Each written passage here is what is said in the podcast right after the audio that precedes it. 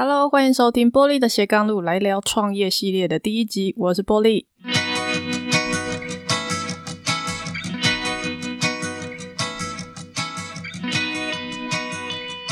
好，这是一个算是一个子系列吧，就是我对于创业这件事情，呃，有一些想法，因为到现在自己呃开公司啊、接案啊、尝试一些不同的做法以来，大概是。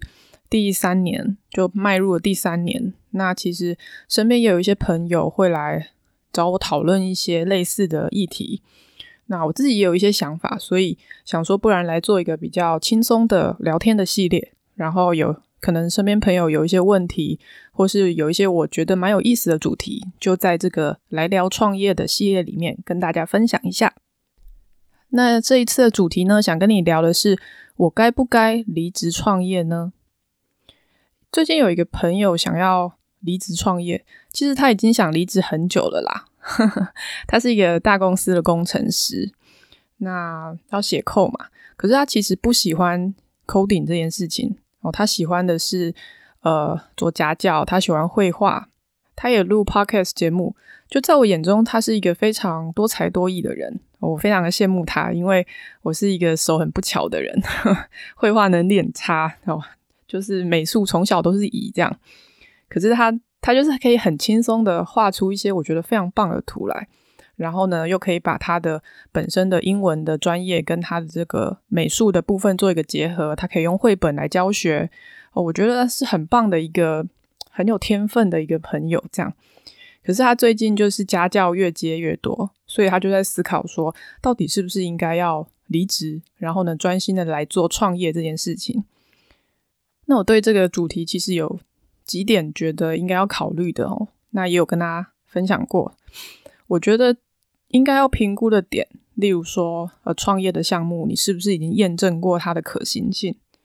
我就是你是想象你觉得你要离职，那你要创业的这个项目是可以做的，你想象中你会赚大钱，哦，还是说你已经呃曾经做过一些小范围的测试？然后呢，你觉得说，嗯，这个确实是有市场性的，可以解决目前的一些问题。哦，这是第一个。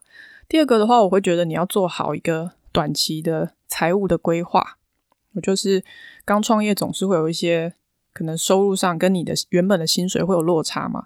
毕竟你是上班族的时候，那薪水每个月都会下来啊。哦，可是你离职之后呢，那个收入可能会很不稳定。哦，所以我我觉得你对于财务的短期间的规划还是很清楚。例如说三个月、六个月，乃至一年、两年、三年，哦，到底你会预估有多少的支出？包含你的劳健保、你的保险、你的生活费，那也许你的孝亲费，哦，然后各种的税款啊等等，就这些你要花的钱，你要知道哦，短期间或长期间的这个到底什么时候它要扣钱，你都要很清楚。那你有多少的对应的收入可以去 cover 它？哦，或者是你有存款，你有股票。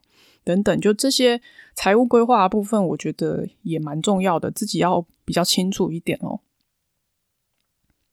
然后就是第三个，你要想清楚，说你到底为什么要创业？我自己觉得创业的动力可能是有推力跟拉力哦。推力可能就是你不想被绑住，你不想被困在办公室里面，然后呢，你不想呃听你不喜欢的主管的话 等等。拉力可能是你想要追求一个。你自己喜欢的生活的模式，你想要追求呃财务的独立哦等等，就不同的目标在那边。那我觉得最关键的一点是，你不能只是因为想要逃离某一个职场或者环境，所以你就想象说你想要创业。我觉得这个其实是蛮不可行的。就是你要想清楚，说你创业这件事情到底是为了什么。那我最近在读范登的书，我范登的低风险创业。我、这本书，如果你想创业的话，我觉得是必读的书啊。哦、我蛮少看中国的作者写的书，可是范登的东西，我觉得真的还蛮不错的。哦，他在书里面有提到说一个词叫做情怀。哦，他认为说，呃，创业者在这个过程里面一定要有情怀的追求，哦，因为它可以让你对于生活充满了热情，然后呢，有一种探索的精神，所以在过程中很比较容易去。对抗那些不确定性，然后对抗风险。那他举的举的案例呢是秋山立辉，哦，日本的一个木工，哦，他是日本木工界的传奇人物吧，秋山立辉。他有一本很有名的书叫《匠人精神》，哦，这一本书我也非常非常的喜欢。他很强调的一点是，就是你要先有德性，然后呢，你才有好的技能。哦，所以呢，他有一个那个培养一流木工的三十条守则，我就叫匠人精神，匠人须知的三十条。那秋山立辉把匠人精神总结为三点。他说：“于是要有情怀，凡事要自律，然后呢，学会感恩。第一个情怀就是刚刚所解释的，如果你可以呃专注，你可以热爱你的创业的项目的话，你会有比较好的去对抗风险的能力。然后第二个自律，无论遇到什么状况哦，你都做好你自己该做的事情，这才是关键。所以不要太在意别人的想法。哦，第三个你要学会感恩。”我重新的去看待可能你身边的人、你的家人、协助你创业的人等等，然后呢，才能真的去享受这个创业的过程。那范登举这个例子，他的原因是讲说，你知道在全球啊，他的那个历史超过两百年的企业，我觉得大概有五千多家，在日本就占了三千多家，也就是全球经营超过两百年的企业里面有百分之六十都在日本。哦，那范登认为。这件事情跟日本刚刚所谓所谈的匠人精神是有绝对的相关性。创业最痛苦的一件事情就是你只把事业当做一个谋生的工具，所以你就不没有办法去享受那个过程当中带给你的快乐。你就会觉得说：“诶，我东西如果卖不掉怎么办？啊，我我如果呃收入不够怎么办？啊，这个怎么样？这个怎么样？就是。”当你没有一个理想性，没有一个情怀的时候，你就没有办法看到属于你的创业的意义。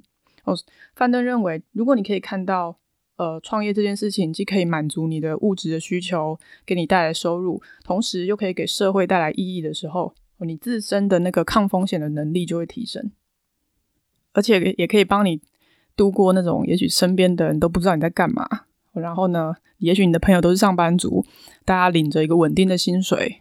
缴房贷、投资等等，然后看你不知道你在创业在干嘛。我觉得如果你有一点理想性、有一点情怀的话，会比较容易度过这个阶段啊。好，总之呢，刚刚讲了几个哈，第一个，你的创业项目是不是已经被验证过可行？第二个，你的短期的财务规划是不是做好了？那第三个，你是不是想清楚你为什么要创业了？哦，你有没有一点理想性的存在？好，就是这几个初步想一想，我觉得都蛮重要的啦。那老实说，哦，以我自己来讲的话，是完全不符合 我刚刚讲的内容。就是我现在回头再看，真的觉得当初是蛮天真的，这样真的是蛮天真。所以刚刚的内容里面，我最赞同的一点，其实是呃，秋山立会讲的，你要学会感恩。哦，就是这段路里面，虽然我一开始非常的天真，可是我的家人的支持，然后我的朋友。我遇到的人，我觉得周围的人给我的鼓励是非常多的，实质上的帮助或者是精神上的鼓励都非常多，所以我觉得创业这条路对我来说真的是越走越感恩呐，就是要学会感恩他人这样。好，这个下次有机会再跟大家聊哦。那我自己最后做一个总结，就是无论你要不要创业，你都要让自己有选择哦。例如说，我虽然觉得我一开始创业是非常天真的，可是。老实说，我也非常清楚，说我是有选择权的。就是，就算今天不创业了，我回去公司当上班族，我知道我一样可以找到很不错的工作。我就是，我觉得我的选择权还是握在我的手上。你可以不创业，你也可以选择创业，可是无论如何，你都要让自己握有那个选择权，否则的话，你的人生经营的风险就太大太大了。好，你对该不该离职创业也有一些想法吗？我欢迎你到 Facebook 或者到 IG 留言给我，你也可以私讯给我，分享看看你的想法。玻璃的斜杠路，我们下次见喽，拜拜。